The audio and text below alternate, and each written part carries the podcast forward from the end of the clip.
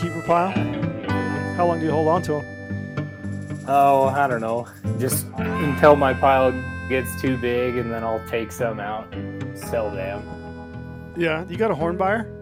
Uh, yeah. Currently, no one seems to be buying antlers this year. Yeah, I've been it's weird. I know I've been in trouble, having trouble finding someone to sell antlers to this year. I don't know Yeah, what's that's me. going I've on got with a the pile- market.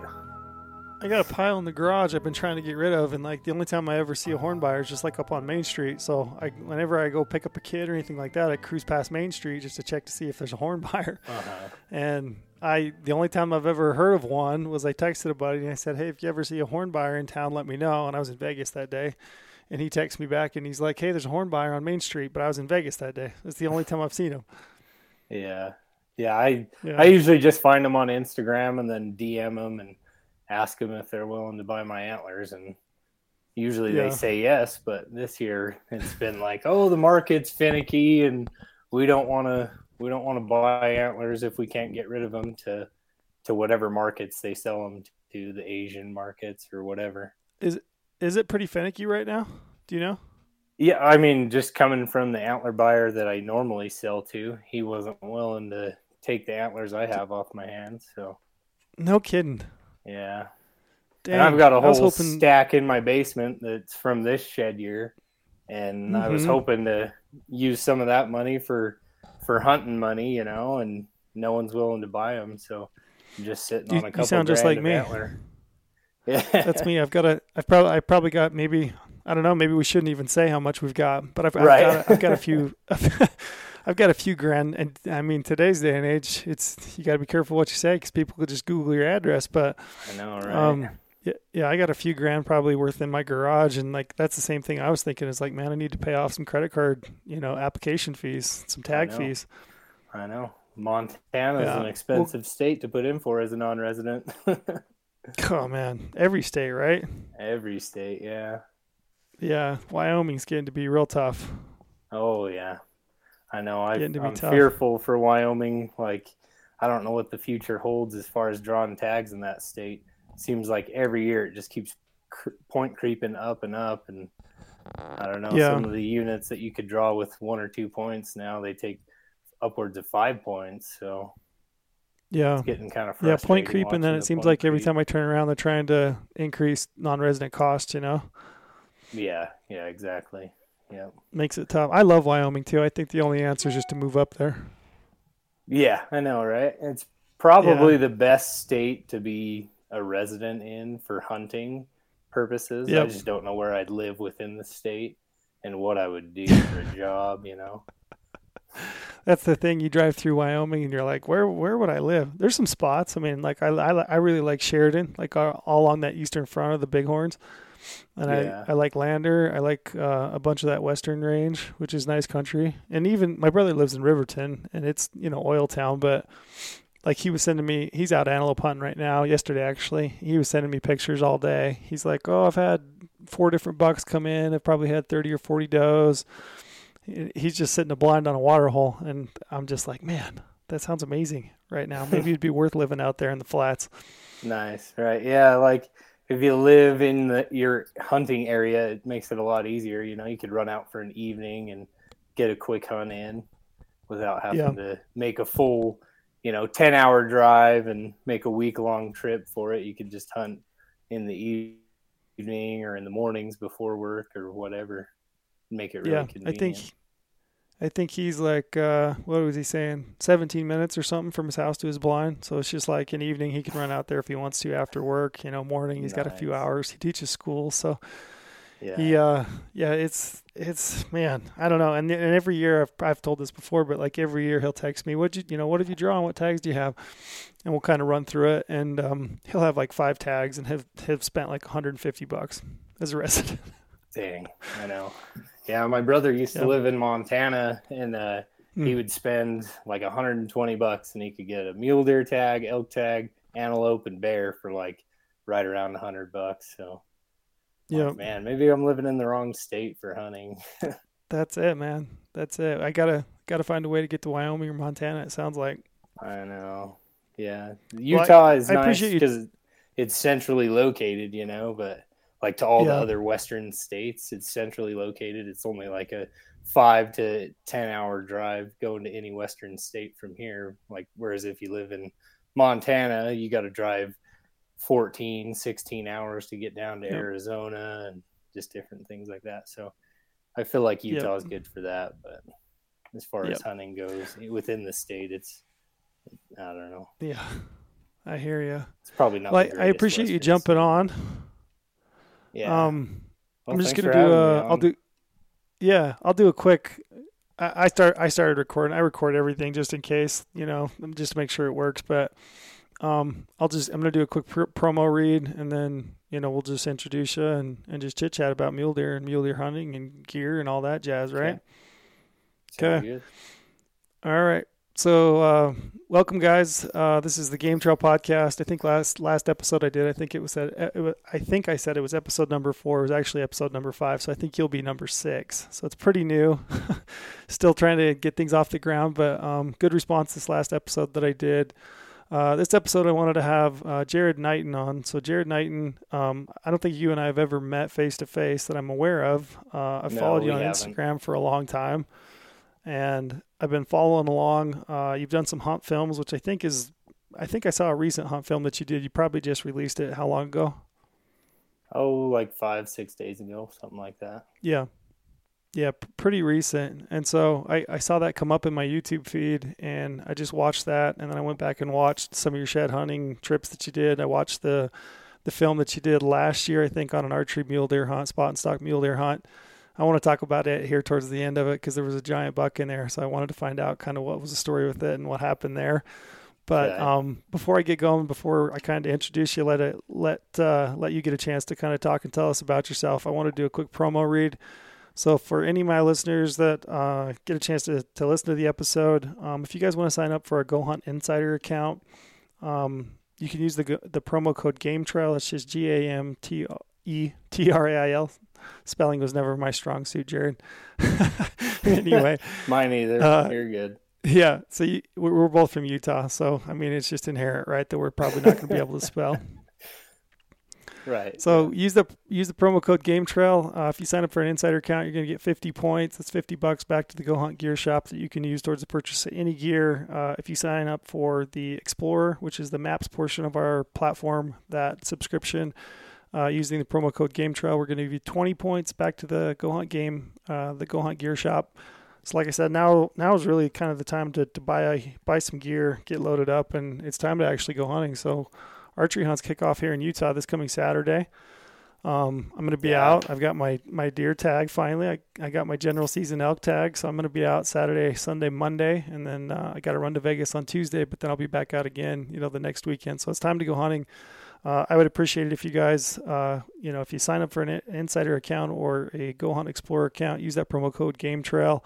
Um, also, I mean, if you if you guys like the podcast, if you found anything interesting or found any information, um, you know, give us a review. That will help me. I just found that out. Actually, I'm pretty slow when it comes to this kind of stuff. So I found out if you give a review, it helps your uh, your overall um, ranking, I guess, if you will. I don't know. I don't know what I'm talking about really, but that's what I was told to say is give us a review. So. So do that. So without uh, further ado, I'm gonna I'm gonna let Jared talk about himself a little bit. I wanted to know. I know that you're from Utah, but give us a little bit about uh, your background, who you are, where you're from, where you grew up, uh, what you do for a living, and then you know maybe a little bit about like how you got into hunting. Uh, well, I'm from Salt Lake, Utah. I'm born and raised here, so I'm kind of a city kid, but I've always loved hunting. My my dad used to take us hunting when I was a kid, and it was more of just an annual event back then. You know, just going out for a week once a year type deal, just still hunting through the trees. My dad kind of taught me like the basics of of hunting, but we never were too serious in it and then right around like 2013 2014 i just i don't know something switched in my brain and i just fell in love with hunting and everything is now hunting like my whole world is just revolved around hunting it seems like like everything i do i is just goals towards hunting you know so Did you? i just eat Let, let me ask real quick. it. Did you did you play high school sports or anything like that? I didn't. No, no. Okay. I liked basketball. That was my sport, but I guess I just Gotcha. wasn't good enough to make the teams. You know, kind of competitive at the high school that I went to. Yeah, no, I, I asked that because it seems like a lot of people I talk to, I think they, you know, they, they grow up, they play some high school sports, so they do, you know, something like that that they're kind of working on at their younger age. At least I feel like this is how it was for me. And like, and then I got to, you know, my early twenties, and I was like, man, I, I don't really have that thing to like, you know, work towards or work on, you know. And I'd always kind of liked the outdoors, and I and I liked to hunt, but really at that point, it became like that new thing, like that new challenge for me. So I was curious. Yeah, yeah. I, w- I got really into weightlifting in high school, and Mm. I didn't like competitively lift or anything, but I would set goals in the weight room and try to achieve those goals. So maybe that was a precursor for it, but definitely Yeah. I I love setting goals and hunting and trying to achieve those goals, and it just seems like I'm always trying to like do better and better every year and just get things more dialed. So Do you uh you still lift weights? You still work out? I do. I try to. I mean, time permitting, you know, things are Mhm. really busy these days. Got a newborn at home and well, he's not really newborn, but 8 month old at home and work a full-time Gotcha. job and so you know, sometimes I don't always make it to the gym, but I try Yeah. to make it as as often as possible, a couple days a week. So you got a you got a newborn? Is it your first? Yeah, it's my first. Yep. Gotcha. I boy gave him a good mountain name like you have. Ridge is his name. yep, he's What's his name? Ridge. Ridge. I like that. Yeah, yeah, like a mountaintop. Very very good. What uh what do you do for a living currently? Uh, I work in corrections, so Oh, correctional sergeant at at the prison. Yeah, Like it's an interesting point of the mountain? job. Uh, yeah. Well, they tore that one down. Now it's up in Oh, Salt right. Lake, but yeah. how long you been doing that? Oh, five and a half years or so. Yeah. It's a good How'd- job, how'd you get into that? benefits, and I don't know. I just applied one day and and got the job, and I've just been there ever since. But I know they do. They have a good schedule for hunting because it's rotating twelve-hour shifts, so I can take Mhm. three days off and get ten off, and you know it's it's really good for time off and for hunting. So that's one reason Gotcha. why I really like it. But and it's just You an pro- interesting probably- job. Always keeps you on your toes. I bet you probably got some good stories. Yeah, yeah, some interesting stories for sure. Yeah. Does that does that come home with you at night? Like I you, you, try prob- not you probably need it. yeah. You, you probably But need yeah, the outdoors. You probably need those ten days. Absolutely, yeah. Hunting is a good escape from from that that life. So that's Yeah. that's why I really enjoy getting outdoors and and just escaping all that. I know. Um, I've got a nephew. His name's Spencer Eldridge. I don't know if you know him, but he he worked in corrections, and now he works. Uh, he's got a dog. I don't know if it's like the canine unit or there's something there in Lehi, but I know that the the older, the longer he's been into that profession, it seems like he he kind of craves and gets outdoors as much as possible.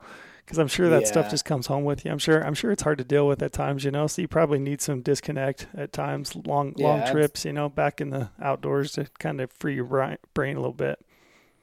Absolutely. Yeah. The the outdoors is the best place to just decompress and reset your mind and and just really get back to like an even keel. So I love I love the outdoors for that and that's one of the reasons why I get out as much as I do. But even before. I worked there I loved I loved getting outdoors, so it just seems Mhm. like it's something that I've always been just drawn to. Gotcha.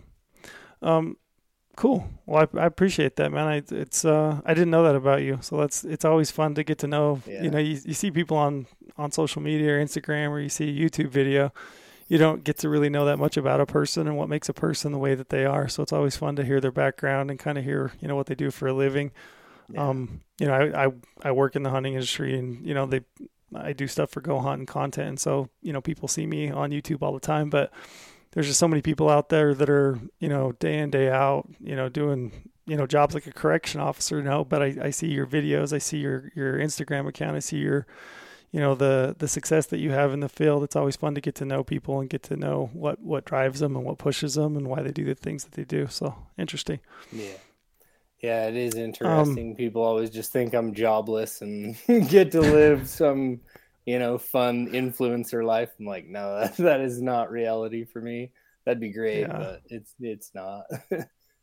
so yeah, I think if people if people think you're jobless, you're doing it right, right? That's yeah, exactly.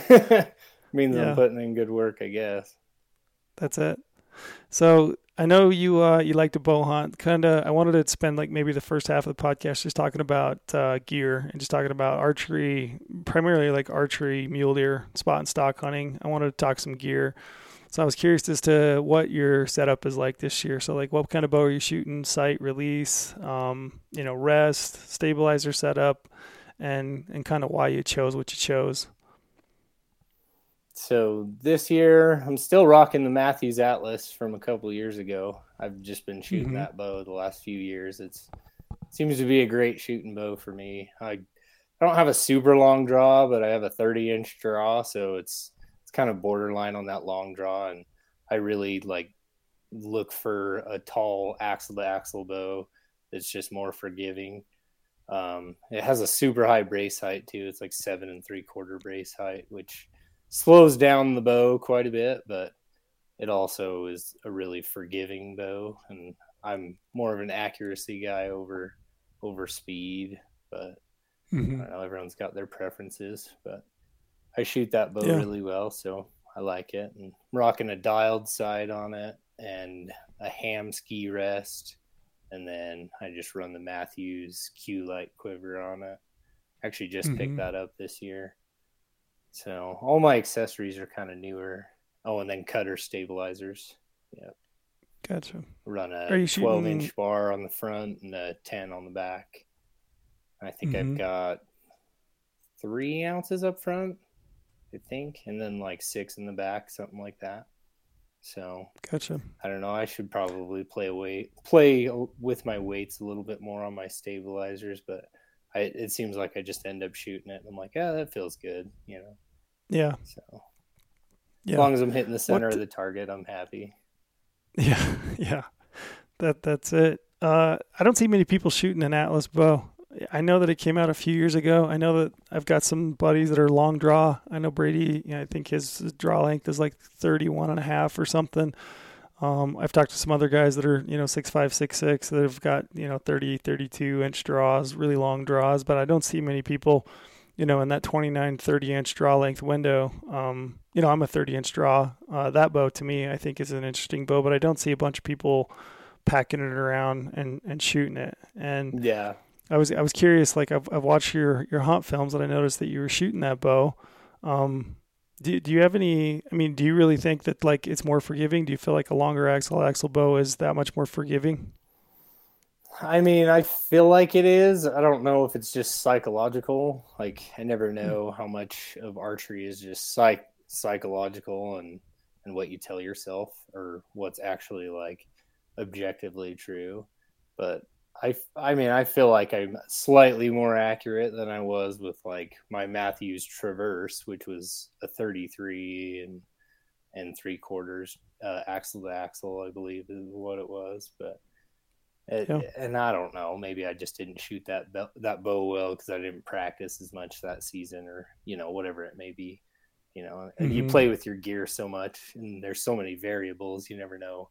Is it the bow? Is it because I didn't eat that day? Is it because you know just different things you know you, there's so much that goes into archery that it's hard to tell like what what is causing me to to miss or what is causing me to hit slightly off you know there's just mm-hmm. there's a lot of variables to play with so is it is yeah. it more accurate than a like a phase 433 i don't know because i haven't shot one so i mean if i had mm-hmm. the money this year i probably would have upgraded to a phase 4 but i just didn't have the funds for it this year, so yeah. spent all my money on tags. yeah. yeah, which which is what I would tell people to to do. Spend your money on tags if you got a bow that you like and it shoots well and you can be proficient with it. Spend your money on tags. You know, go go chase animals and not necessarily gear. You know, if you got one that works. Um, and you yeah. shoot it well, go with go with tags. You did say a couple things there that I think were interesting that I would like to point out. Is that uh, one, um, I think I think so much of archery is psychological and and just like confidence and equipment is so critical. Like if you you can have the a bow that fits you absolutely perfectly, draw length, everything. Um, you know, it can be the latest, greatest. It can be the quietest, the most shock free. But if you're just not confident in it, if you just don't feel like you shoot that bow as well, you know, you you're not going to do as well. So I think confidence is everything in a bow. I know that I've got a Phase Four. Um, I've also got a V3X that I had last year, maybe two years. I'm trying to remember how long I've had it, but I've hunted at least a couple seasons with that V3X, and that's the bow I'm hunting with this year over the Phase Four. And you know what? specs wise, they're almost identical. They're they're essentially yeah. the same riser, 33 inches axle to axle. Speed is real close. Um, there's some minor variations in limbs and the way they put that bow together, but shooting those bows back to back, day after day, just kind of playing with the two of them, like I'm just ultra confident in that V3X. And for whatever reason, I don't know why. that's the bow that I like better. So I mean, yeah. I'm more confident in that bow. I sh- I feel like I shoot it better, which to me it is probably just in my head. And it's interesting that you said that, that you're just confident in that bow. That's how I feel about that V3X. I just have a bow that I really like and I really shoot well. So I think confidence is definitely key. Another thing that you said I thought was really interesting is that, uh, you know, when you go to the range, and I assume that you're practicing, I'm practicing, I'm shooting every morning. Um, there's days when I just don't seem to shoot that well, and I'm like trying to sort through it in my head. I'm trying to figure out what it was about that day that just I didn't shoot that well. And one thing that you said is that maybe you just didn't eat that day. Mm-hmm. I I think about that a lot. Like I, I don't shoot I don't seem to shoot as well if I'm shooting like on an empty stomach or if I've just like straight out of bed I've had you know half a pot of coffee and then I run up to the archery range on an empty stomach. It seems like I've got that caffeine thrown you know flowing through my system and I've got kind of got the jitters and it just doesn't aim as well and I just don't shoot as well. So there's definitely something to that. Yeah, those caffeine jitters they can throw an arrow all over the target. so for sure, all about that. Um, yeah, if you don't eat a meal, I feel like it's just like weightlifting. Like you're pulling a 70, 75 pound bow back like over and over again. And like I get it. There's an 80% release or relief, you know, at the at mm-hmm. the bottom of the valley, but still like I feel like just over and over repetition and holding it at full draw and just you know sometimes like if you haven't eaten it just it really has an effect on on how you're on how your body responds to to holding your bow back and releasing the arrow. And I feel like yep. I'm more like quick on the trigger versus just like floating my pin and going through the steps and process. And I feel like once you start hitting like bad too, then you've got it in your head that you know you're doing something wrong, and then you're trying to correct every little possible thing that it could be. Oh, am I holding my release wrong? Am I am mm-hmm. I gripping weird? Am I, you know, there's so much that goes into it that you start really like playing with things. And then if you play with too many things, then you're really missing the target because you're just, you know, you're you're messing up with too many of your of your things. Yep. So I like to just practice, practice, practice. But if I'm shooting bad, I'll stop and just put my bow down because there's no point in like continuing to practice if you're if you're not practicing correctly because then you're yeah. just practicing bad habits and implementing bad habits into your into your like second nature which you don't want to do mm-hmm. which is is hard to do it's always hard for me i know that like i just think oh, i'm gonna shoot it out you know if i'm yeah. just not oh, shooting oh, yeah. good i'll just keep shooting until i'm shooting stubborn. great yep yeah i've definitely done that so and then i just keep getting more and more frustrated and like, oh, maybe my cam timing's off, or maybe you know this is off, and you start really like diving down all of these rabbit holes of what could what could be wrong with your bow, and normally I just come yeah. to the conclusion that it's probably just me, and I'll pick up my bow later that day or tomorrow and see if it's hitting the same, and if it is, then then it's probably my bow and not me. Yep. But yeah, I, I agree. What are you shooting for arrows and broadheads? I was curious. This year, I'm sh- I've been shooting the Easton Axis long range the last couple years. I really like that arrow, just a micro diameter shaft, and then I run the half out titanium inserts. I do the titaniums because I feel like they're a little more durable and they're not going to bend and as easily as like an aluminum or stainless. But I really, yeah. I really like that arrow. I think it performs well, and, and yeah, that's what I'm shooting for arrow. As far as broadheads go, I like to shoot the Sevrs, the 1.5s for mule deer, and then I run the was it the Iron Will S series mm-hmm. for elk. That's kind of what I run for elk as far as broadheads go. I've had really good, gotcha. Really good results with the uh, with the or with the uh, Sevr broadheads. I really like those. The mechanicals just seem to fly so perfectly. You know, you don't even have to broadhead tune really. They just fly with your with your field points without doing anything to your bow. So I really like that about those. Yeah, I was out. I was out shooting broadheads this morning, so that's what I'm shooting. Is uh, you and I have almost identical setups as far as arrows go, other than I'm shooting the VAP TKOs by Victory, mm-hmm. and then uh, I'm shooting the the same insert, the same Easton half out insert for the four oh, millimeters. Nice and I'm shooting that in the in the end of that arrow. And and I agree with you; they just seem to be more durable. The other thing I like about those half out titanium Eastons is that they seem to be straighter. So I have more arrows I think mm-hmm. that have less wobble in them. It seems like the tolerance in those are, t- are tighter than your typical aluminum inserts. So that's what I've been yeah. shooting too. I wish they weren't so expensive, but man, they are. I know. oh, fifty dollars for six is breaking the bank. It's but it, I mean they're worth it if you want like a really pristine setup that's you got to pay for it that's what i've learned over mm-hmm. the years if you want quality gear you got to pay for it yeah but. yeah i i agree and i uh i have never shot the uh the Iron Wills i mean i've talked to a bunch of people that have i know that they're super popular that's another one of those equipment purchases that if you decide to you know dive down the rabbit hole you can you can pay through the nose for them because they aren't cheap but i was curious yeah, as to no, your thoughts not. since you do shoot them for elk um, and I assume that you practice with them. Like, how do you feel uh, like edge retention is on those heads? Like, do you touch them up after you're practicing with them, or do they stay sharp? Yeah, they they stay pretty sharp. I've got one, one that's just primarily a practice head. It was actually given to me by my buddy Alex Millward, but yeah, because mm-hmm. I hmm. was curious about trying them, and he's like, "Here, I've got one. Just try one out, see if you like it." And I've just been shooting it as my practice one ever since. But it seems to fly really good. You definitely have to broadhead tune with that one. Um, mm-hmm. But once once you get it tuned up, it's it's a really good broadhead as far as flight goes. And then the edge retention seems like it holds up pretty good.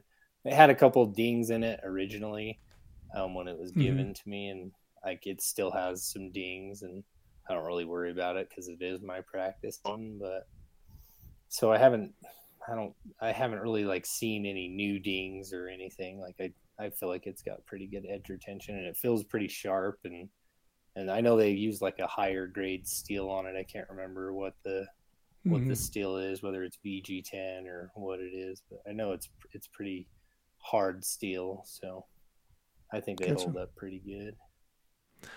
I've I've gone to just shooting the Sevrs pretty much for everything, and I yeah. I was kind of like you. Like I always figured I lost an elk one time. I was I lost a spike in like 2003, I think, with a mechanical, and uh, you know didn't find him. And then I didn't shoot a mechanical again until like two years ago. Um, and I was I liked the the design of the Ulmer Edge. And then when Sevr came out with that head, which was essentially the same design as the Ulmer Edge, with the you know the way the yeah. the uh, blades came back. Um, I thought I would give him a try, and then for a long time, I was just like, I, I still don't feel good about shooting shoot at elk, you know. And then uh, I had a buddy that kind of talked me into it. He was like, just do it. I, you know, I think they're gonna be they're gonna be fine. And everything I've shot since then, I've shot with a Sevr. I mean, I've shot caribou. Um, you know, I I shot an antelope last year that I shot frontal, and I shot him. It went end to end, so it went in his chest and then out the rear end. Like he ate that whole oh, arrow, nice. the entire arrow.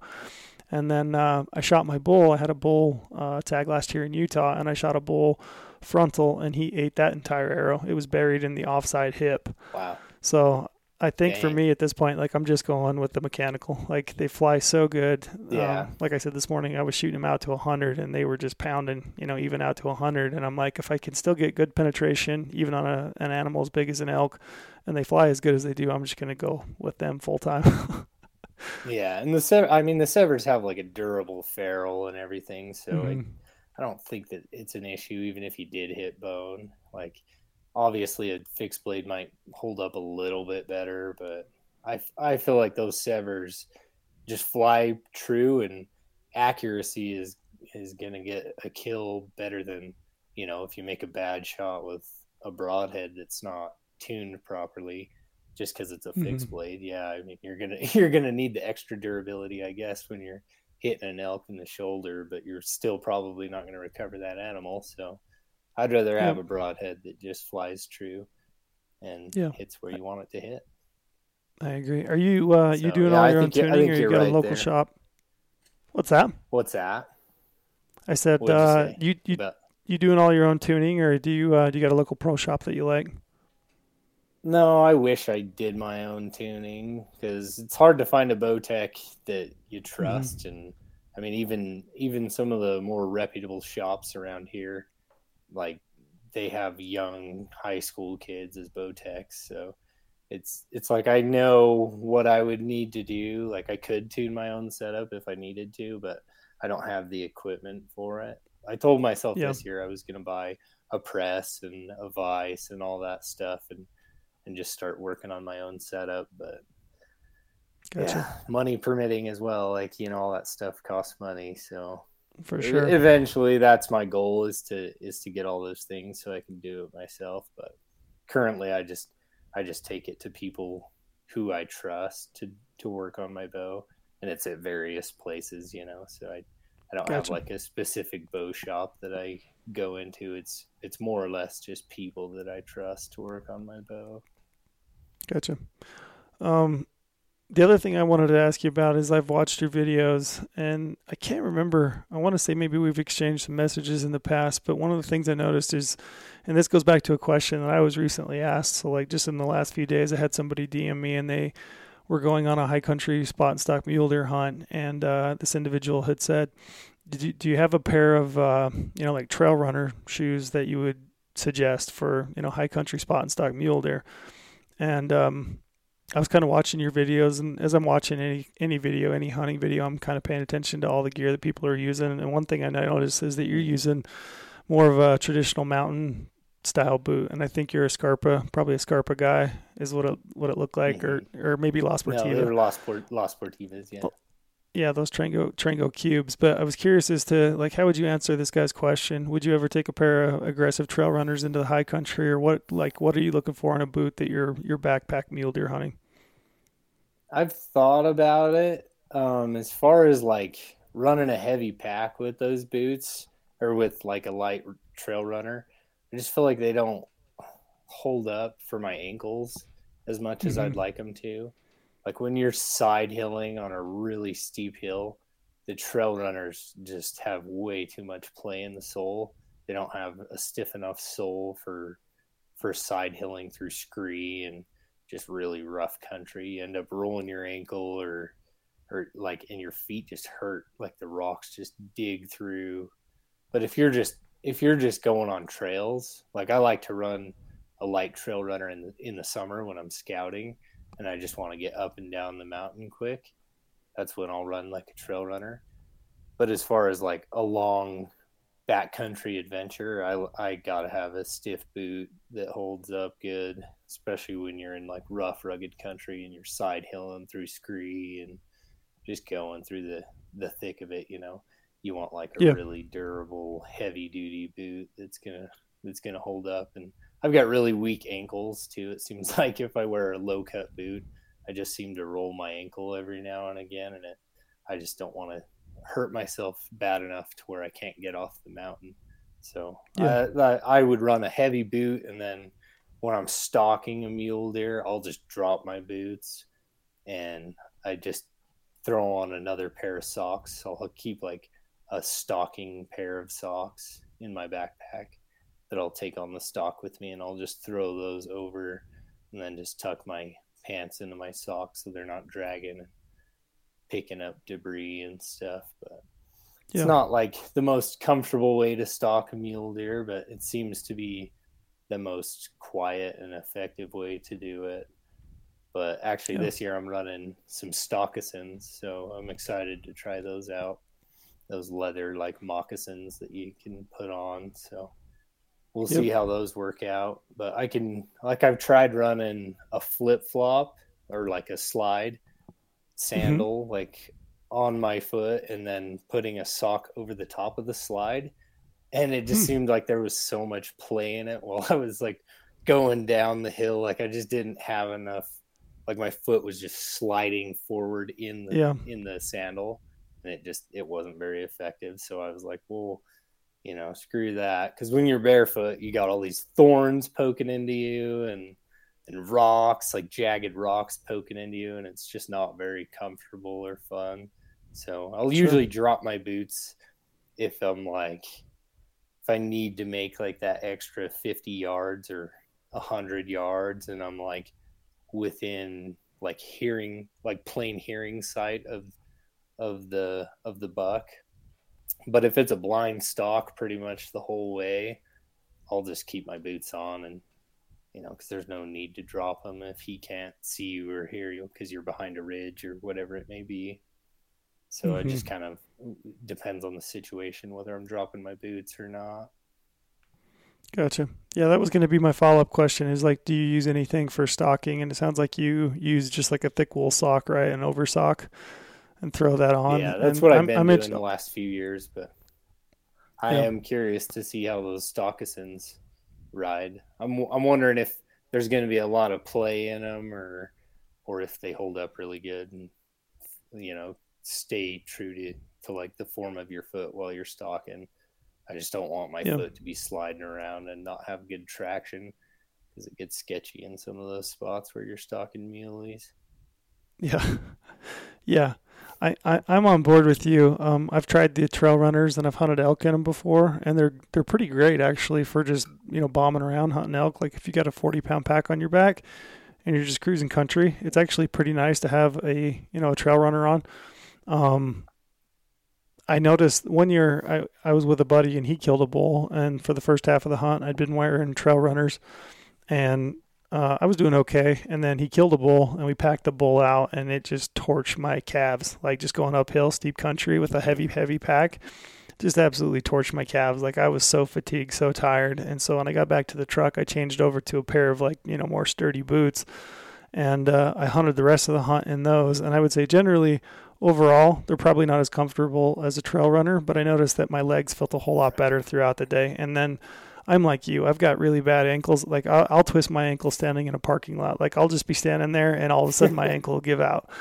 So I, Yeah. I totally understand that. So I uh, I've got bad ankles too. So I would say, and and you kind of are right in line with what I was thinking. I would tell this guy is that just generally, they may not be the most comfortable, you know, boot overall if you're hunting high country mule deer, high country elk, where the terrain is really steep. You've got a lot of rock and you know dirt and and scree.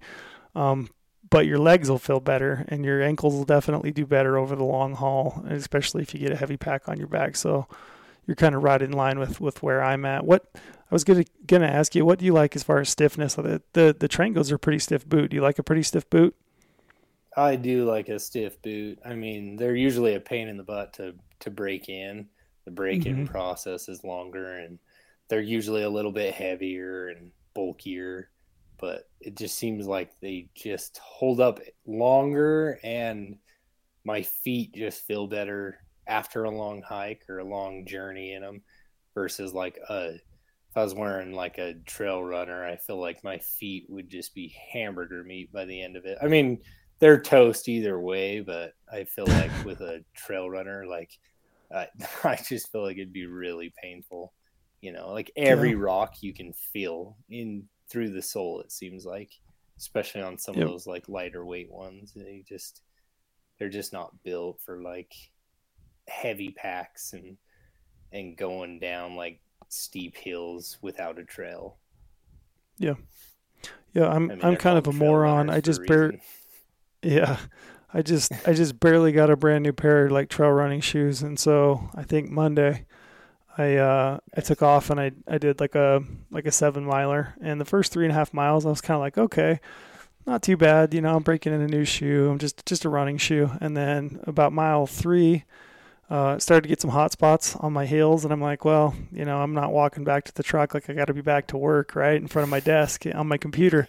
So I just legged it out, and by the time I got back to the truck, like I've got two quarter-sized blisters that are completely open on my heels, which Oh, is man. definitely the wrong time to have a, a predicament like that prior to Saturday Yeah. opening up. So yeah, that's the no worst. no fun. Yeah, Yeah, yeah. that seems to be the case whenever I'm breaking in boots. My heels, I don't know what it is about my heels. Like they just seem to rub every time I'm wearing like a new boot. Even a boot that's kind of broken in decently well. Like they just seem to rub when I'm going up steep hills. Mhm. I, I just, ah, I don't know. I don't know what it is about my heel bone. It just seems to just stick out and just rub the side of the boot and cause. How how long does it take you to wear spots. break in a pair of boots? Uh, Usually, like a few hikes in steep country, I would say, you know, give or take 20 to 30, maybe even upwards of 50 miles. It depends on the boot, it seems like. I feel like the leather Gotcha. boots take a little bit longer to break in versus like a synthetic upper. Those don't, Mhm. those don't seem to take as long to break in, but anything with a steel or fiberglass full shank in the in the midsole seems to take you know 20 20 plus miles to break in hmm I I wanted to ask you, uh, you, just because somebody, this is a great. I like I like doing these podcasts just selfishly because I like to ask questions of people that I I look up to and I admire in the field, and so I like to get a chance to kind of ask them questions that people ask me. Um, it makes me think about it. These are the kinds of things I think about on a morning run. So it's my opportunity to like pass on the question and just ask. But uh, I had a guy ask me like, "What's your take on like face paint or you know like a face mask for spot and stalk mule deer hunting?" i've never really done the face paint i, I can't Hmm. say i've ever done it actually i've run a like a face mask before but it's usually like the ones that are built into those sitka hooded shirts Mhm. and I'll just flip the face mask over. But it's usually only if I feel like I'm going to be visible to the buck. Most of the time, I Hmm. try to do a blind stalk most of the way so I'm not within sight of the buck and try to stick to the shadows and whatnot. I do think there is something to it. Like if you've got really like alabaster skin, I feel like, yeah, it's going to glow in the sun a little bit more, but I feel like anyone's just gonna glow in the sun, and Yeah. maybe even your camo gl- can glow in the sun too. So I'm not sure if it has that much of an effect. Like I often wonder how much of an effect camo itself actually has on a stock, because like Mm. I've rocked solids before and I've rocked camo before. Like I think we all like camo because you feel like you're blending into your environment more, but I don't really know if it makes that much of a difference. I think with hunting, it's just all about movement. So Mhm. I feel like maybe solids can give away movement a little bit more versus like a broken up pattern can help minimize your movement a little bit. But either way, if if they see you like it's usually based off movement and whether you're in the sun or in the shadows and different things like that. I I don't think it really would make too much of a difference, but we all like to stack the odds in our favors, so I don't think it hurts to put on face paint. Like I think with elk hunting it can be a little more effective because you got bulls hmm. coming into you and you know they end up stopping and they're face to face with you at 30 yards and if you've got face paint on that might be the difference whether he pegs you or or you know goes on with his business and you get a shot at him so but Gotcha. i i personally don't rock it so can't Yeah. say that it works or doesn't work Yeah. Like I, I hate face paint. I hate the way it feels. I don't like it. It feels grimy. You get on a yeah, multi it seems hunt like it you make your face all greasy and like you're Yeah. already gross after a few days in the back country. It's like it's the last thing I want to do is just have face paint all over my face and I'm getting it all over my all over my sleeping bag and stuff. Well, you know, so I, I just I've never done it for that per that reason. Plus I'm kind of OCD, it's good- so it's good to know that you can still be effective without face paint or face covering because i mean I, I don't like either i don't like i can't really find my anchor point with like a face mask it's hard for me like i can't really feel it you know and Yeah. then uh, face paint i just don't like the way face paint feels so it's good to know that uh, and i agree with you i think I mean, whether you're talking, and I'm not a great mule deer spot stock hunter. I'm I'm pretty good with the muzzleloader. I'm not so great with the archery, but I'm working on it. But um, pr- pretty good with elk hunting, and uh, I think I think it's movement. I think everything is movement Mm-hmm. based, and I think I'm I'm with you. I mean, camo I think can maybe buy you a second, maybe. Mhm. You know, if you if you if a buck sees you or a, a an elk sees you and you freeze, you know, he tries to catch you drawing or something like that. You know, maybe that camouflage can break up your outline just enough to like give you a few seconds or a second look or something like that. But overall, I think you're right. I think it's mostly movement. Yeah, and with elk, it's just all about the wind. If they wind you, it doesn't matter Yep. if your face is painted or not. They're blowing out of that country. So For sure. it's funny. I'm the exact opposite of you. I'm. I feel like I'm a halfway decent mule deer hunter, but I'm a pretty terrible elk hunter. so maybe we just need to trade knowledge or something. I don't know. Seems like muley hunting just has like a system to it, and if you follow that system, you're gonna at least get an opportunity to kill a buck. Whereas like elk hunting to me just seems like pure chaos. It just seems like the elk Mhm. are just so nomadic and just hard to like pin down, you know. Whereas a mule deer, they're kind of like homebodies. They they like their home basin and or you know a couple Mhm. basins and they just kind of stick to that country. And if you just stick to your glass, you'll end up finding them and you bed them down and wait for the thermals to get right and make your play Yeah. at them, try to do a blind stalk, and you know, and then you're within bow range of a buck. It it seems like the exact opposite for elk. It just seems like if you go to stalk an elk, they're just gonna get up and move ten miles in the opposite direction, and you're gonna be left wondering where the heck they went. Yeah. But that's been my Yeah, isn't that funny? Like- hunting. Yeah, I mean it's it's funny to hear you talk because I feel I feel exactly I, I, I totally relate with what you're saying exactly, only the opposite end of the spectrum. Like I feel like I'm mm-hmm. And I can kill them with a muzzleloader. I don't know how many bucks I've killed opening day with muzzleloader hunt on a dedicated hunter tag with, Mhm. that I've hunted with a bow. That you know I've either I've either got within range and blown a stock, or you know the stock just didn't work out, or whatever it might be. Like I just didn't get an arrow into that animal. Whereas on opening day of the muzzleloader hunt, I feel like I can stock and I can run right at them and I shoot them at you know 50, 60 yards. So it's like there's like something Yeah. about the uh, just like my level of confidence goes up and there's some sort of intimidation factor that I have with like spot and stock big mule deer.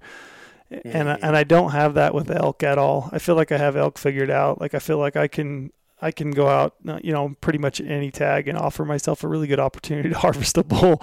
It's just the muleys seem to have my number, which is why it's interesting to talk to somebody like yourself that feels like you know the exact opposite. So it's it's really interesting. It's I I think a lot of it's just mindset. You know, I, I think Mhm. you get good at one thing, you kind of figure out that thing, and, and it's just like shooting a bow. The more your confidence goes up in that thing, you know, it's just like I can go out here and I can do this because I've got it figured. You know, it, and it's Yeah. confident. I think a lot of it's just confidence.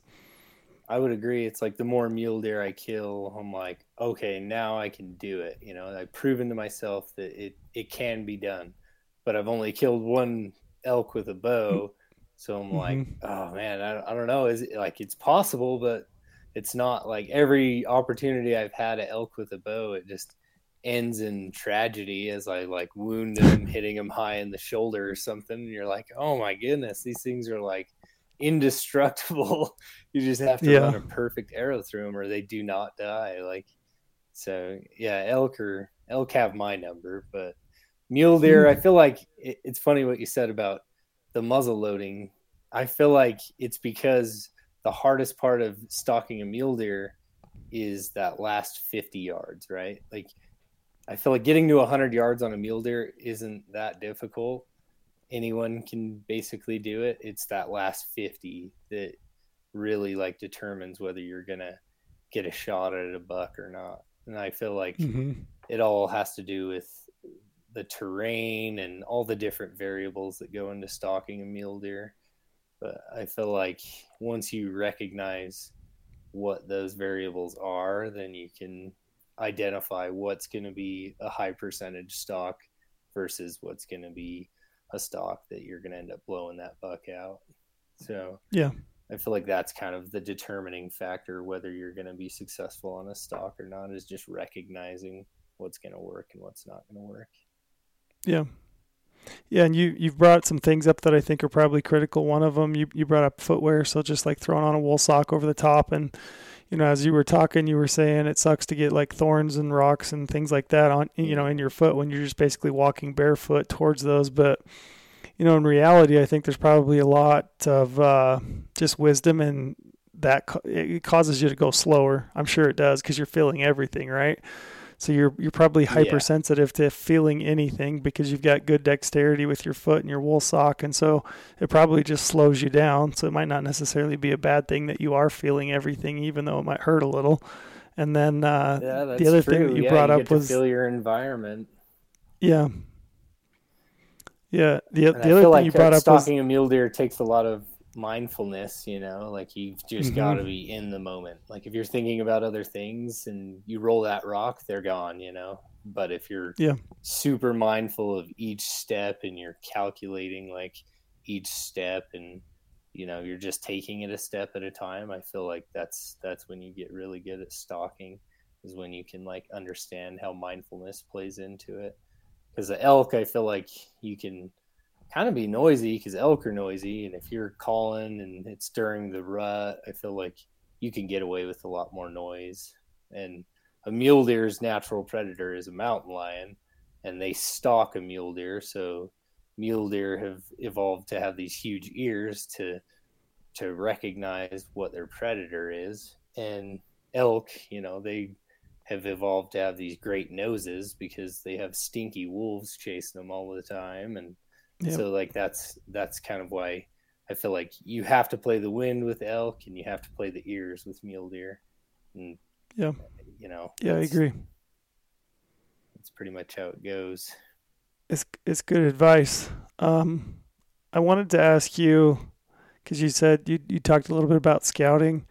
Um, I wanted to just kind of know your take on, and and also I wanted to know like how how are you finding you know bucks? Are you using you know primarily like glassing? You're hitting glassing knobs and you're you know you're putting your your optics to work. Uh, within that i was interested in like what your optics setup looks like. And then you know how many how many days are you spending scouting? And like what are you looking for in terms of like habitat?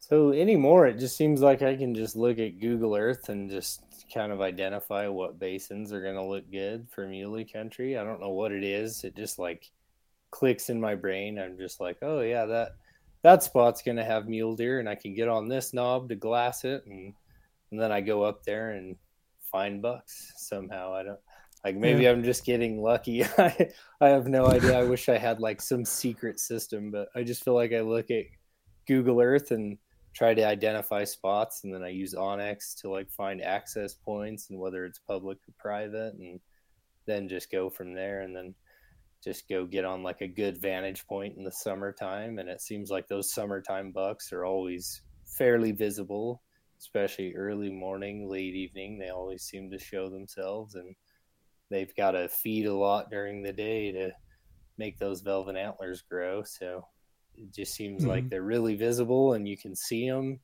so as long as you're putting your glass to work then then you'll end up seeing mule deer it's just how it works in the summertime I just like the rule. The general rule is just get as high as possible.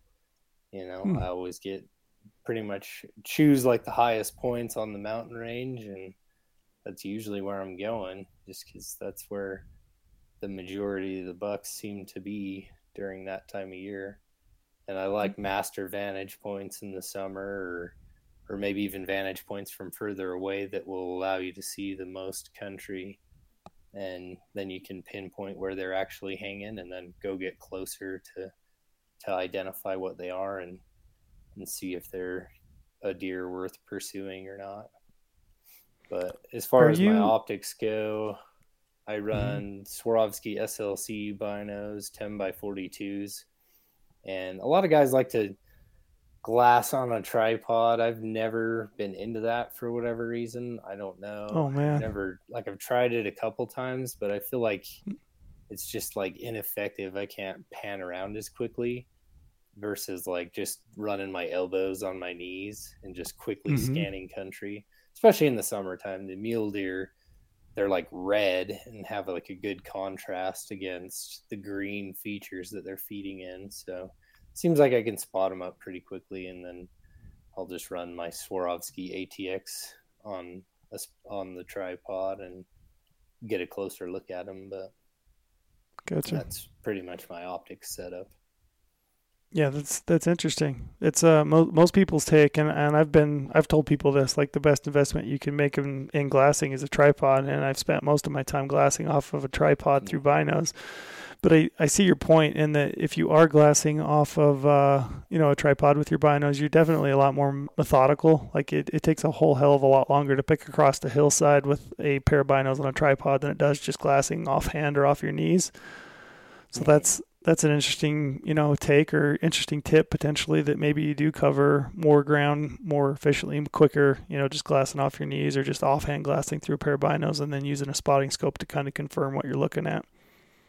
Yeah, and if I was like hunting really brushy country and it's like late in the season and mule deer have their gray coats on and they're blending in with their environment really good, or if I'm hunting Coues deer or something, which I've never done, but if I hmm. was mm. to do that, then maybe I'd run binos on a tripod because I feel like it would be effective um, if you're just trying to pick up like minute little details or like small movement in the brush, then you might catch it if you're stable on on a tripod versus holding your binoculars.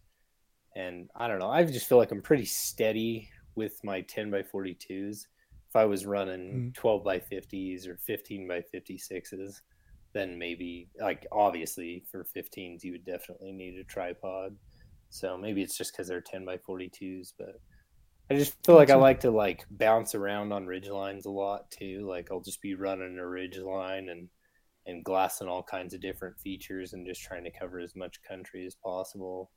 And I feel like I'm less yeah. effective if I'm like having to pack up my tripod and and all that. Usually I don't bust out my tripod unless I see some deer and pick out like a big frame on a buck. Then I'm like, okay, now I'm gonna bust out my spotter and see what he is. Gotcha.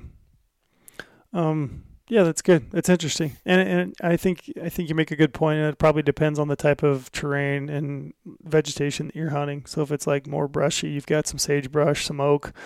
You know, if you're hunting low country pinyon juniper type stuff, it probably would behoove you to to throw them up on a tripod. But if you're hunting like you are, a lot of you know in the videos that I've seen of you, I mean, if you're hunting true alpine above timberline, high country mule deer, I can definitely see your point and it's that's interesting. It's uh like yeah. it's it's something. It, it, seems pretty simple, but it's something I probably haven't put much thought into. So I, I dig that. That's a, a sweet little tip. Yeah, they're. I mean, they're so visible in the alpine. Like, unless you're trying yep. to spot them bedded in the timber or something, I I feel like they're they're visible enough that that you wouldn't need a tripod. But maybe I'm gotcha. wrong too. Like I, you know, I've never really I think it's... run them on a tripod. So yeah. It's just all personal. I think, I think it's a valid just like point. boots, you know. Mm-hmm. Yeah, everything's just personal preference with gear and and how you hunt and your style. But I don't think one mm-hmm. way is like more effective or better than another way. It's just the way we gotcha. do things, I guess. Let me uh, let me ask you. I had a question. I had a question. So I know that some people that that uh, I respect quite a bit that that do a lot of archery uh, mule deer hunting. Um, I've talked to those guys and they've said that they're kind of looking for. They're not necessarily looking for a buck. Um, they're looking at an area that they think is like the most conducive to spot and stock style archery mule deer hunting. Um, so I was curious on your take. Are you when you're looking at a terrain, you know, whether you're looking at it on, you know, a map like Go Hunt Maps or Google Earth or whatever it is that you're using, um, and you're looking at that, or you know when you in, you're in the field you're actually out scouting like are you looking for a buck to hunt and then you're going to try to figure out how to actually kill that buck or are you more looking at an area like this is an area i think is conducive to spot and stock hunting i want to find a buck in this area that i can hunt like any say, any thoughts on that i would say both like definitely when i'm looking at maps i'm looking for conducive spot and stock habitat which is usually mm-hmm. like more broken country, sparse timber, jack pines, those types of things where uh, I can watch a mule deer bed and he's not in like some thick patch of timber. Because if they go in a thick patch of timber, you're your play is gone. You're basically just still hunting at that point. Like you'd have a point of reference to maybe set up an ambush on that buck, but you're you're probably screwed as far as getting a high percentage stock in. Mm-hmm. But uh, yeah, I do, I do look for more stockable country, and it just kind of comes with hunting the alpine in general. Like it seems to be more stockable than like mid country hunting. Like if you're hunting like thick stands of quakies and and thick stands of pines, like you're not going to get high percentage stalks as often as you are in the high country. You know, watching bucks bed in in sparse patches of timber, and yeah, uh, so I do look for I do look for terrain that's stalkable, but it I also look for bucks in the summer and anymore. I don't know. Like I feel like I've killed like a few mule deer that are within that like 150 to 170 range, and so like the next goal is like you know 180 plus. You know, so I feel mm-hmm. like I'm looking for like a next level deer and not necessarily score doesn't necessarily have to like be a thing. I just look for like the most mature deer that I can pursue or a deer that gets me excited, you know, something yeah. that I'd be happy with. But yeah, yeah, if he's living in a stalkable basin, that's a huge bonus. Yeah. It's it's funny how many people I talk to re- more recently, I would say like in the last 2 years that if you bring up score and this is just like a side tangent that I'll go off on and then I'll get back to the main thing, but like it seems like you bring up score people. That's usually like like you and I've I've been you. I've been on your side of the you know the mm-hmm. microphone if you will and you know and I've said the thing like yeah score doesn't really matter and it doesn't and I see your point but like I just it's interesting to me. It's like almost become this like dirty word to like talk about a buck score and like wanting a buck that's 180 or 190 or 200 you know what I mean? Yeah. And, and I'm with you. Like I totally understand. Like I'm trying to kill the biggest buck I can find. Like if you know if he's right. 220 and he's awesome, you know, and he's four years old or five, great, you know. If he, but, but um, yeah, yeah. yeah I, I, I think it's funny that uh, like I don't know, because I mean, you, are like me. I don't know how old you are, but like I'm in my 40s. But like score used to be the first thing anybody to talk about. Like, oh, I'm trying to kill a 180 inch buck this year, you know, and like people kind of said it proudly and I don't I don't know that there's anything wrong with that in my opinion. I mean, I think if your goal is 180 inch deer, that's awesome. I think it should be 180 inch deer, right. or you know, and I I think we're all trying to kill the biggest buck we can find, and I think it's I think it should be totally okay and normalized that we're all trying to kill a big buck. yeah, I mean, trophy hunting does have like a bad name, and I wouldn't yeah. consider myself a trophy hunter by any means. Like I'm, mm-hmm. I'm like all about all of like the totality of the experience. Like I want all of it, you know, like I want yep. I want to backpack in, I want to hunt the type of country that I like to hunt, the high country. I want to kill a mature buck. I want, you know, I want my buddies to be there. Like I I just love I love the for for I guess the score to me would be more of like a challenge, right?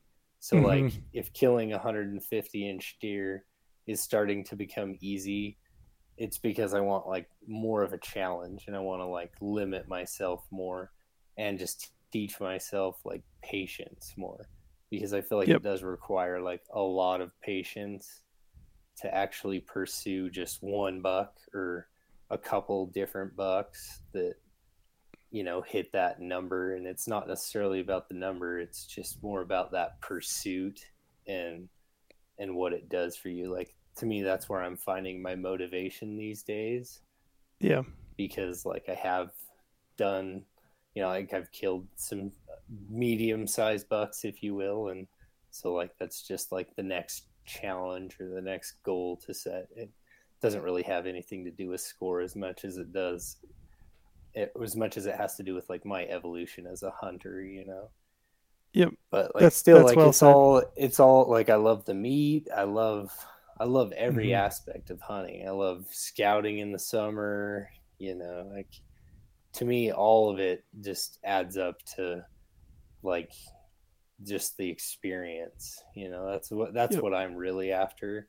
It's not necessarily like a number. So I don't want to like yeah. make myself to be known as like some guy that only cares about score cuz I don't.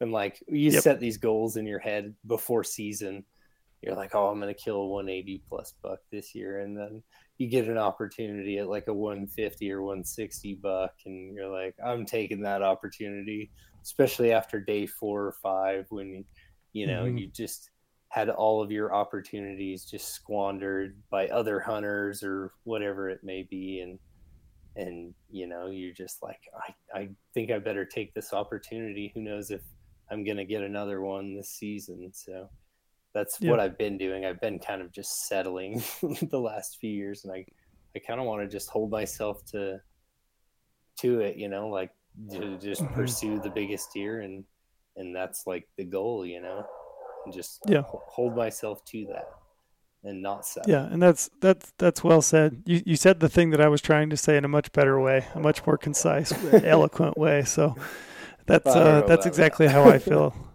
Yeah. No, I I feel like uh, I feel like it's okay to, to hunt an animal. In my opinion, I think it's okay to hold out and hunt an animal for score if that's your thing.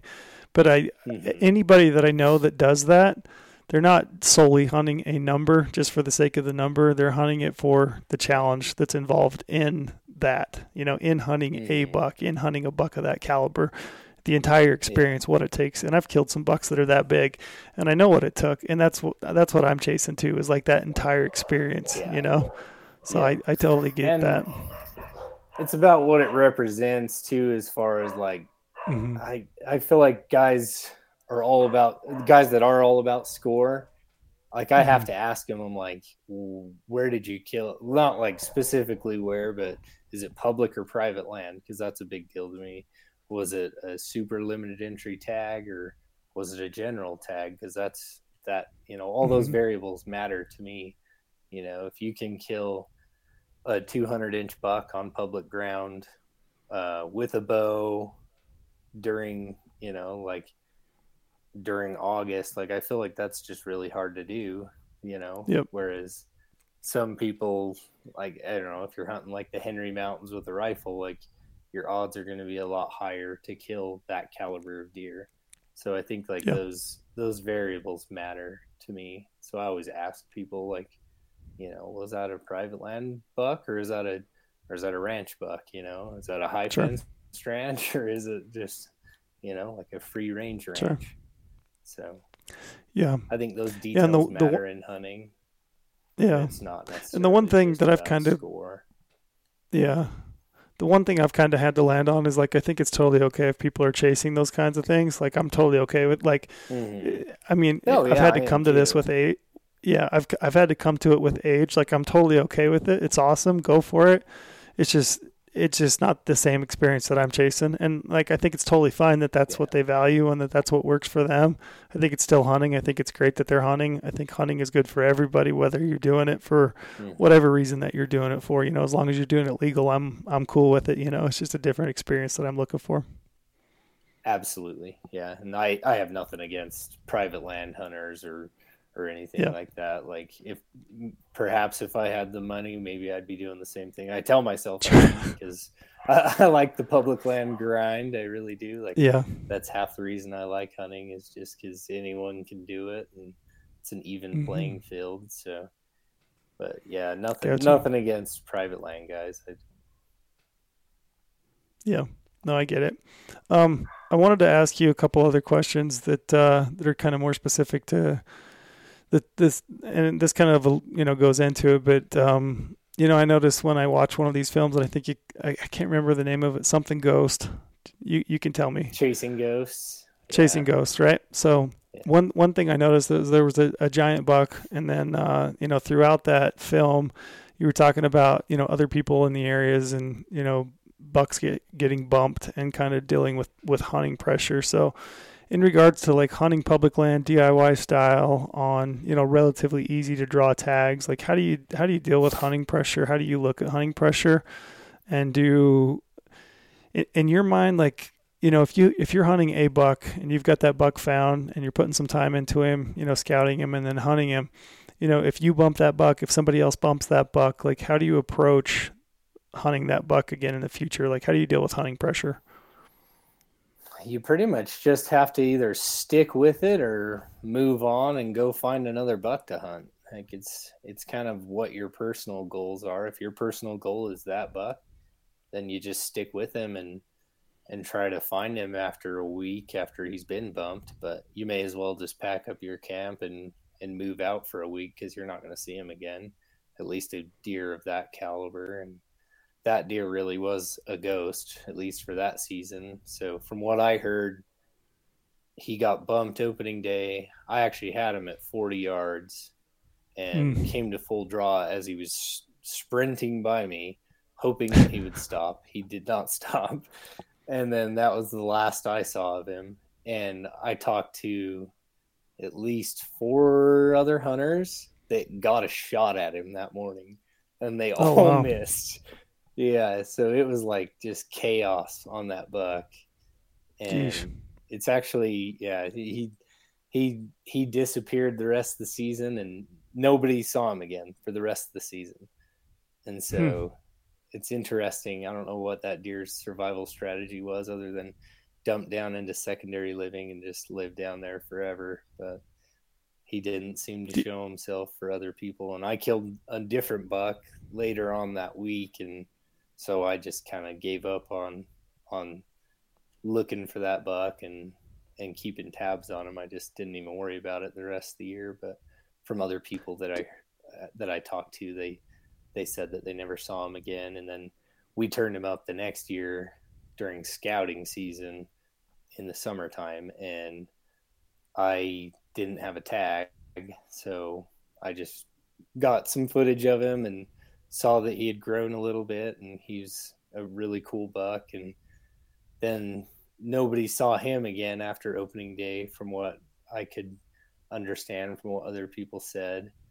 And then once the rut kicked in and we got that early snowstorm this year, it pushed a lot of bucks out of the high country and that buck ended up pushing down into into the winter range and ended up getting harvested and in uh, during the extended season. So gotcha. Connor Rollins is the one who killed yeah. that buck. But, yeah, yeah, he's a really you, cool buck. Yeah, it's it's curious, isn't it? Like you you do wonder, like what happened to that buck. That's I was curious just to follow up with what happened to him. Like if somebody actually killed him on the early archery hunt, or you know if he got killed on a on a late hunt. I I know of I know of animals, bucks and bulls that. uh I don't, I don't know that they would ever be killed, to be honest, unless they were killed, you know, later in the year. Like I, I can think mm-hmm. of a mm-hmm. bull that was killed with a sportsman's tag. That was killed in, uh, you know, December, January. I can't remember, but you know that bull. We looked. I had buddies that were looking for that bull that were, you know, trying. They were guiding clients and they were trying to find that bull. And I mean, that bull had been, you know, 380 for a number of years before they killed him and people were looking for him then and i always wondered like what you know where did that buck go or bull go you know? Yeah. and i always wonder you know some of these animals like that buck man i really wonder. It's it's really interesting to try to figure out like how do they react to pressure? And it's kind of fun to speculate. Um you know my biggest buck i ever shot was a, a buck i never i never really saw. I saw one time and then like i killed him on opening day of the muzzleloader hunt and uh, you know, I'd hunted 17 days, and I told this story on the last podcast we did with the our other podcast. But you know, I never could find that buck, and it always made me wonder, like, where was that buck? And the interesting thing was, is like I killed that buck eh, pretty much in the exact same area that he was in the summer. So like he was there somewhere that entire time. You know, I'm talking from July all the way through uh, September, like first part into September when I shot that buck on the muzzleloader hunt. So it always makes me curious as to what those bucks do. So I was I was interested in following up with you and kind of finding out what happened to that buck. And I think they just stay in their home basin. They really do. Like they're just they're that smart and they're that good at surviving in just like mm-hmm. one small area that they can they can just figure out where they need to go where they're not going to get pressured and usually that's thicker timber and secondary living like that's just mm-hmm. what they do. It, it, but he did stay up high. I did hear from one person.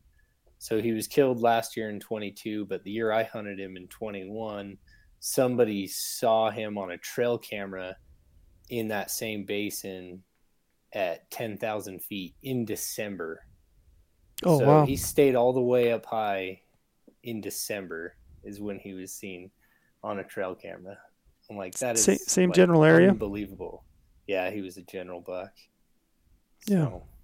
yeah, super super interesting to hear that. I'm like, I'm a firm believer, and I've heard Brady Miller say it before that the bucks stay up high until they really get forced out by snow, and I'm I'm Mhm. a firm believer in that as well. But this Yeah. this last year, that snowstorm was pretty gnarly in in October, and it just kept getting pounded with snow, and I think a lot of bucks were just like, yeah, we're not gonna we're not gonna survive this if we don't push out. So they did, and then they ended up rutting in in the foothills instead of uh, you know usually half migrate out to the foothills and half stay up in the high country to rut. But this year Mhm. it was like all of them were rutting down low. It seemed like. Yeah. Well, here's here's some interesting food for thought for you. Maybe it'll maybe it'll help you out. Maybe I don't know. It helped me, but um, that buck that I killed, I don't know that I ever would have killed that buck if I hadn't. Um, I hunted on the backside of a storm, so we had like a three day storm, Mm. and it blew in, and it rained, and it was windy for like three days. I'm talking like 20, 30 mile an hour winds, and just blowing sideways rain for like three days. And then on about the so this was like three days before the opener. And then the opener of the muzzleloader hunt, it was really windy, but the rain had lifted. And then that evening, uh, I was just sitting there thinking, you know, where's this buck going to be if he is potentially still in this area?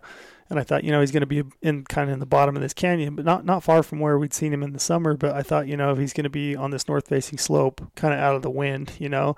And I got to thinking, you know, for three days he probably hasn't fed that much, just because there's a ton of wind and a ton of rain. You know, I, he's probably been bedded a lot the last three days. Yeah. And I think that's really the only reason that I caught that buck up and moving in daylight. So just, Mhm. you know, food for thought. yeah, I would know? agree, I would agree with you. I feel like every time I spot a nice buck, it's usually after a storm, especially if it's later in the season after they've been pressured. That's one Yep. thing that does seem to get them up and moving is is some weather, especially if it's been a couple days of weather. Because you're right, I think they just stay bedded and and they don't feed much, or they're feeding in the timber where the feed's not quite as good, and so they Yep. have to make their way out of the timber and they make themselves a little more visible by feeding out in the open. Yeah. They always have to feed. They have to. Yep. Yep. It's it's kind of changed my opinion, and I think there's probably something in that that uh, you know pay attention to those weather you know swells when they come in, and you know kind of focus your efforts. In my opinion, sometimes on the backside of those. I think once that lifts, it can be really productive to picking up an animal that you may not see otherwise. So it's it's definitely had my wheels turning for sure ever since I killed that buck. Yeah, I completely agree. Um, and we got a weather system rolling through right now, right Yeah. before opening weekend. Yes, so we do. Yes, absolutely, we do completely. Um, I wanted to ask you another couple questions. I've had you for over an hour already, so I wanted to get to some of these other ones. But um, I wanted to your films that I watched. You got the two shots of the two bucks I saw you kill. Like you were shooting pretty steep downhill. Like you were shooting from ledge, right? And I Mhm. think the one I watched uh, earlier, you were shooting pretty much downhill. I mean, it was steep. It looked really steep. Yeah. So do you have any was like- tips or tricks to like what tools are you using to make those kinds of shots downhill? Like are you using basically just like an angle compensation rangefinder? Are you doing any extra calculations? Is there anything in regards to your equipment that you're doing to make sure that you can make a shot that's that steep? I would say the two things that are an absolute must when you're hunting steep country is having your bow's third axis set up. If your third mm-hmm. axis isn't set up, then you're pretty much screwed on a steep uphill or downhill shot. And then just having a good angle compensating rangefinder. That yeah, Mhm. but I don't do any extra mathematics in the field. I don't bust out my notebook and start breaking Yeah. down the physics of the shot, but I do try to be mindful of because, like, I've heard guys they'll come to full draw and they're on a steep hill and then their limb smacks a rock or smacks their Yep. thigh. I think uh, South Cox just mentioned that in his last little film that his his bow and he's shooting a stick bow, but I mean, still, like if your limb hits anything, it's gonna just take away the energy that's supposed to go into that arrow. So I think that's that's just one thing to be mindful of while you're at full draw on a steep hill because you may not realize it, but your limb might you know smack into something and cause your arrow to miss that buck or hit him poorly. Yeah. So Do you do you shoot in your third axis? So like summertime, are you shooting angles just to double check? I try to like. I think for the most part, I shoot pretty flat shots or, you know, just slight angled shots. But I, Mhm. tr- I try to. I try to do like several practice sessions where I'm shooting steep uphill or steep downhill. I'm definitely doing like total archery challenge. That's that's Gotcha. one way to to really check and see if your third axis is on or off. So I really enjoy shooting that every year.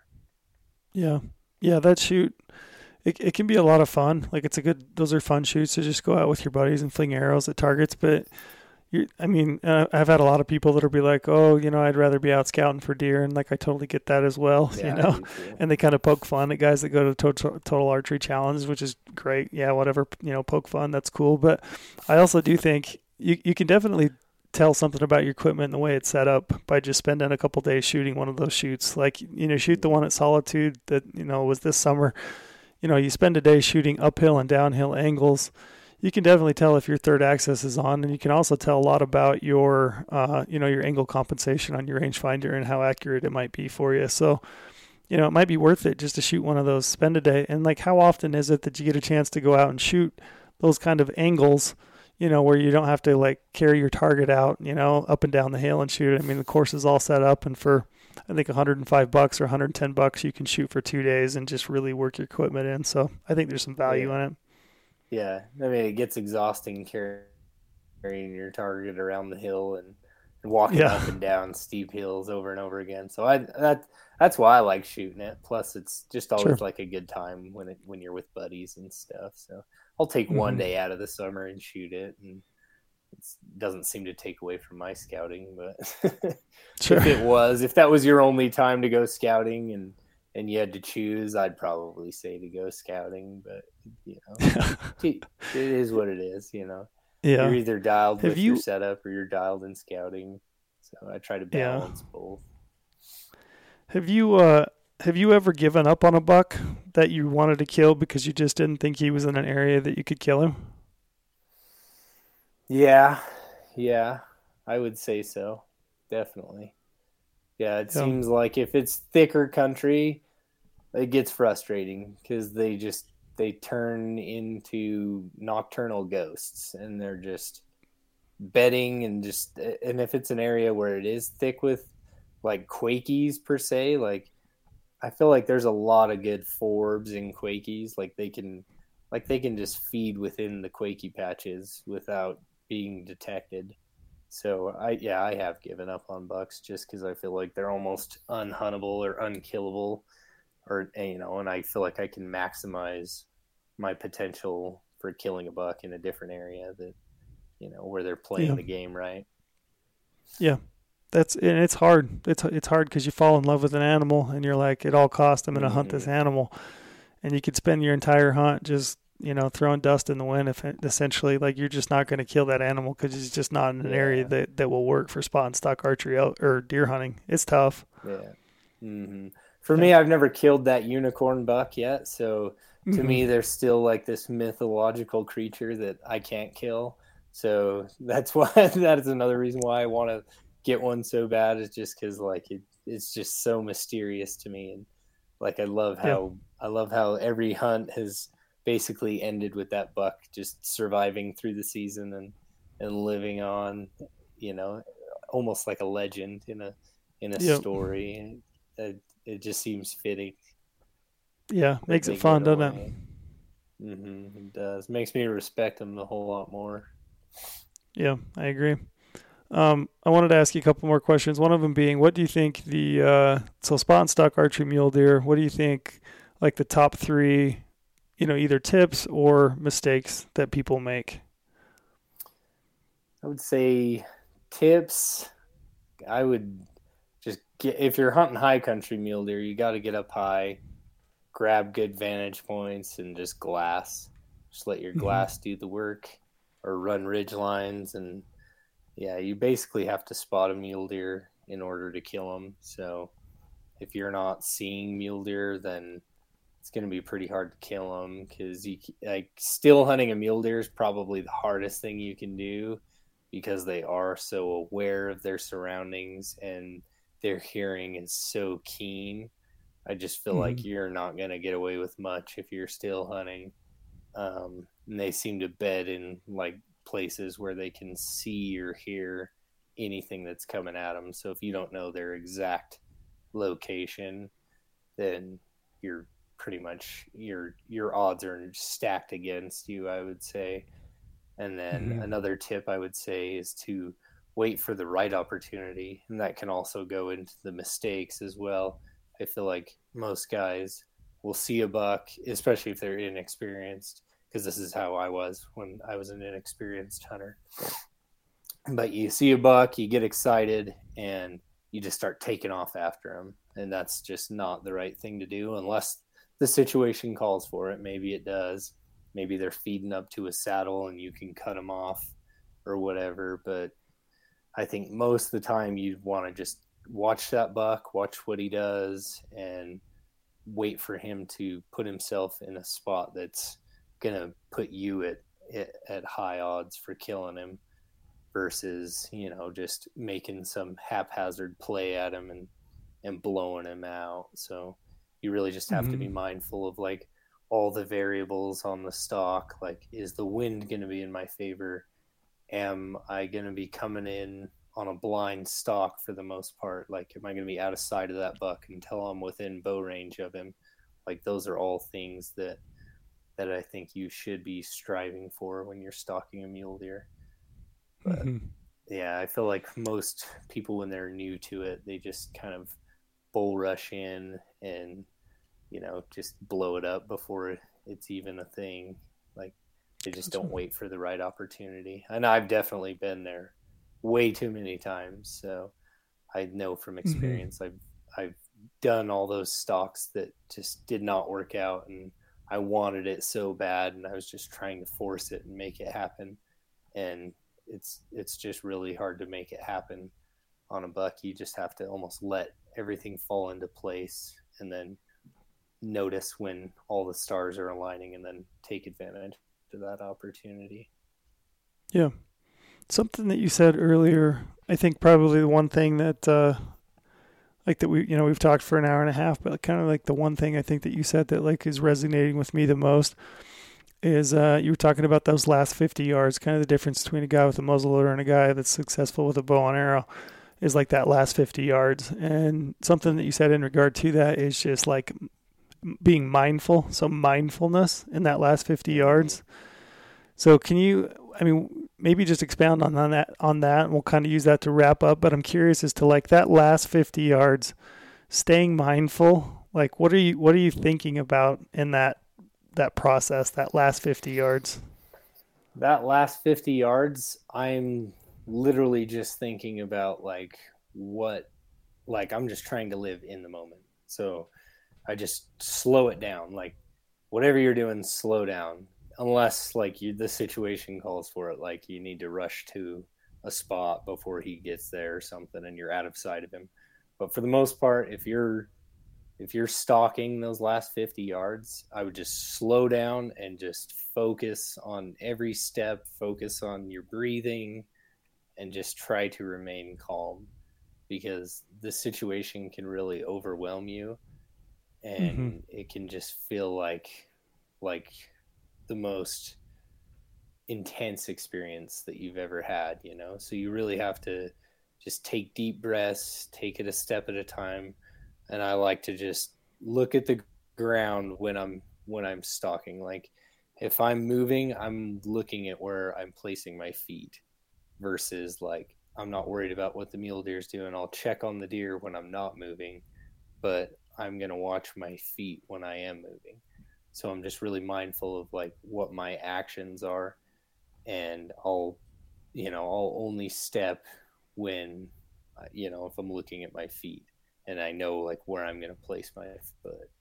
And then once mm-hmm. I'm stopped, then I'll I'll check on the buck and make sure he's looking, you know, downhill or or in another direction and not not pinned right on me because if he's looking at you he already knows you're there and he's just waiting for you to move, and then he's going to blow out. So, but Yeah. yeah, that last 50 yards, you just have to be really slow, really methodical, and really careful. Yeah.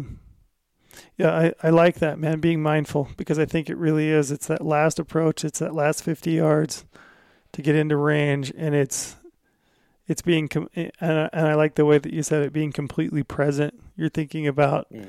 every movement that you're making, you know, the movement with your bow in your hand, you know, Mhm. the the position of your head, the the shadows, um, you know, the the air, what's it doing? You know, are you getting a, is the breeze still going the right direction?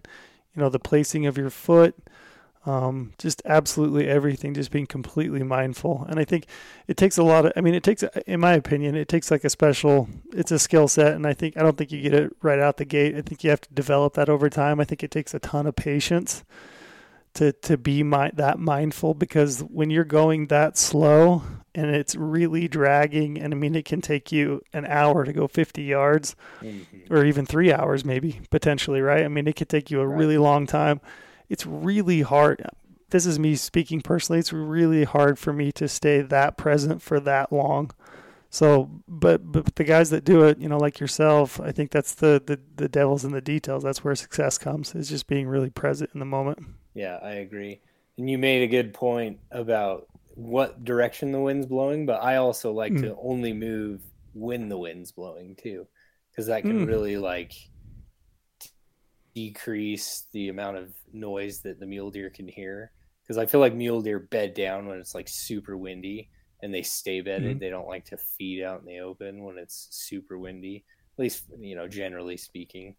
Yeah. Um, but like I feel like that wind can help mask your noise a little bit. So if it is like a bit breezy, like it normally is in the mid afternoon in the high country, when I choose to stalk a mule deer, that's that's usually what I like to do is only move when the wind is blowing because it's just Yeah. extra extra masking of your noise.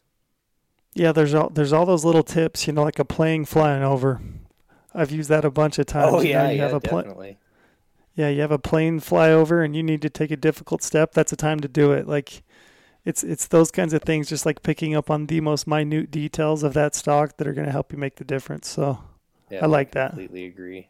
Completely agree. well, well, cool. Um, I think I'll wrap up. I've had you've been very generous, so you've given me an hour and a half. I appreciate it. You're welcome. Um, yeah, one one thing I always ask people at the end of it, just to get to know you a little bit better, like, what's the last thing that you listen to?